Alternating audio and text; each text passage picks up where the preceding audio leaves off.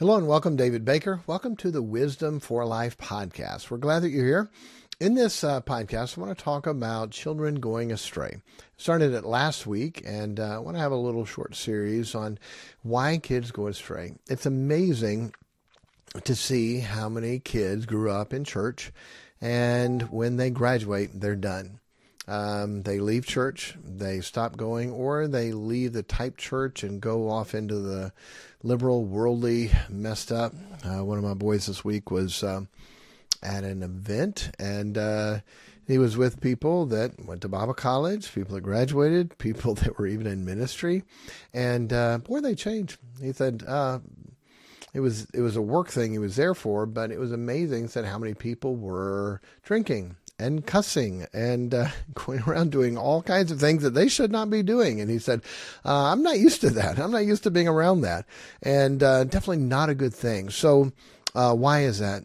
I said last week is because they don't have a love for the Word of God.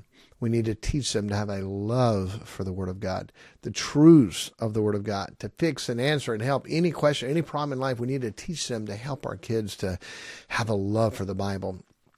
Then this week, I want to talk about uh, why they go astray because of a bad church. Because of a bad church. So many times, kids are in a church and it's not real and it's fake. I was saved when I was eight, almost nine years old. Knew I was saved, lost, trusted Jesus as my Savior. We moved from Tennessee to Iowa, and my dad had a hard time finding a good church we went to three or four or five or six different churches, and I don't know what the will of God was, um, but where we ended up was not good. And uh, the church, nice building. It was a Baptist church. Um, ended up being a denomination church, um, but we came out of a Southern Baptist church, so it wasn't that much of a stretch. This was an American Baptist church. And um, they had a nice building, and they had the people were nice and friendly, and they had a youth group, and that's where we landed. Um, but boy, it was not good. My dad never joined because um, some of their doctrine was liberal and he couldn't join, but he needed a church for his family to go to, and that's where we ended up. Um, at that church, um, first time I ever drank alcohol was at my Sunday school teacher's house. He wasn't home, but uh, his kids were. First time I ever drank. Um, they opened up a beer and I drank it like, ooh, I got a rotten one. This is rotten. What happened to this? I didn't know they all tasted like that.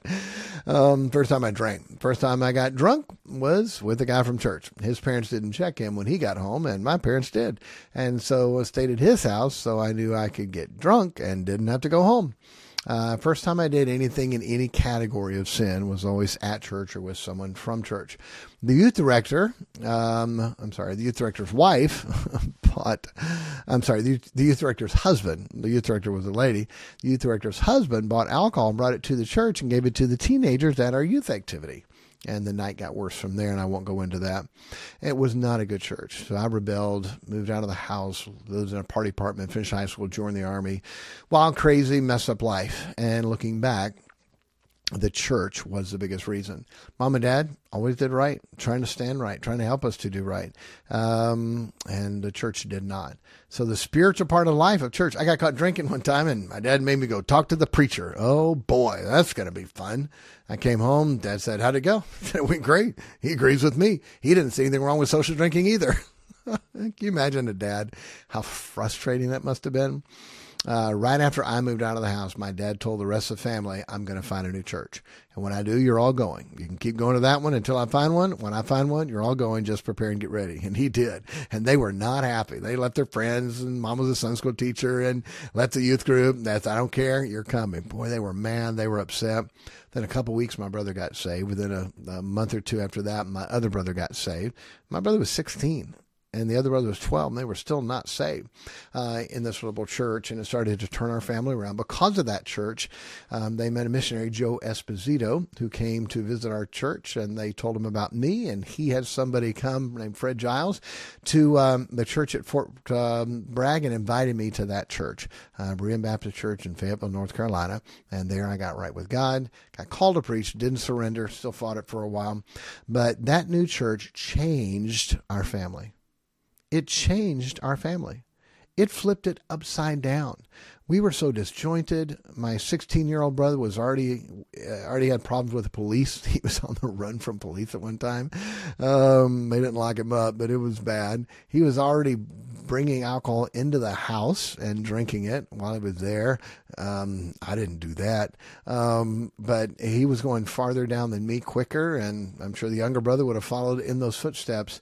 And now all four kids are serving God, um, two are pastors. Um, wow, what, what happened? A church. A church. Listen carefully, mom. Listen carefully, dad. You have to, have to have a good church for your kids to go to if they're going to turn out right. It's so important. You can fight against everything and everybody else, and probably you're going to lose. To fight against the pastor, the spiritual people, the church, um, you're going to have a horrible time with that. My encouragement is find a good, strong church that's on fire, that's real. I remember sitting in that church. Nice building, nice auditorium, nice people. Teenagers always sat in the back, not a good place. And we would mock the pastor while he was teaching. He would come out and he always put his fingers together, if, you, if you're not on video, but put the tips of his finger together. And he would always say, Here's the speech. Ready? First words out of his mouth. It is with great joy and anticipation that I bid you welcome into this worship service today. Ooh, doesn't that sound good? No, it's fake. It's fake. The teenager, ready? Here he goes, ready? And we'd all quote it with him. It with great joy and anticipation. We'd quote it with him, sitting in the back, just mocking him. I remember listening to the preacher going, okay, I don't believe what he's saying. I remember looking at the friends around me, they don't believe what he's saying. I remember looking at the adults and how they were paying attention. I think, you know what? I don't think they believe what he's saying. And then I listened to him. Here's the sad part. I said, I don't even think he believes what he's saying. Wow. How many preachers don't even believe what they're saying? They're just the Charlie Brown adults. Wah, wah, wah, wah. They're just mouthing it because they have to. It's just a job. To show you how bad it was when I surrendered to preach because of a good, independent, fundamental Baptist church that preached the devil out of me. So I finally got right with God. When I surrendered to preach, I went over to that church and talked to the pastor and told him I surrendered to preach. I thought they'd be happy. Hey, somebody that was in our youth group I was president of the BYF, Baptist Youth Fellowship. Okay. As a teenager, I'm president of the BYF. I'm sure that I thought they'd be excited that one of theirs was now going to be a Baptist pastor. Here's what he told me. He said, Well, if you can't do anything else in life, I guess you can be a preacher. I'm not doing this because there's nothing else I can do. There's a lot of things I can do. I'm doing this because God called me to do it. And there's no higher calling than that. I didn't realize it at the time. And I thought, wow, is this the only reason you're being a preacher? Because that's the only thing you can do? How sad is that? If you're in a church like that or even close to that, you have got to get a good church. I would encourage you, leader, mom, dad, to do what my dad did. We're going to find a church. This one, nope, that's not it. This one, nope, that's not it. Find a church. We have to drive a ways. There was a decent church about, I don't know, maybe 30, 40 minutes away. Uh, Mom just said, "Yeah, that's just too far to drive." I wonder if we were supposed to be there.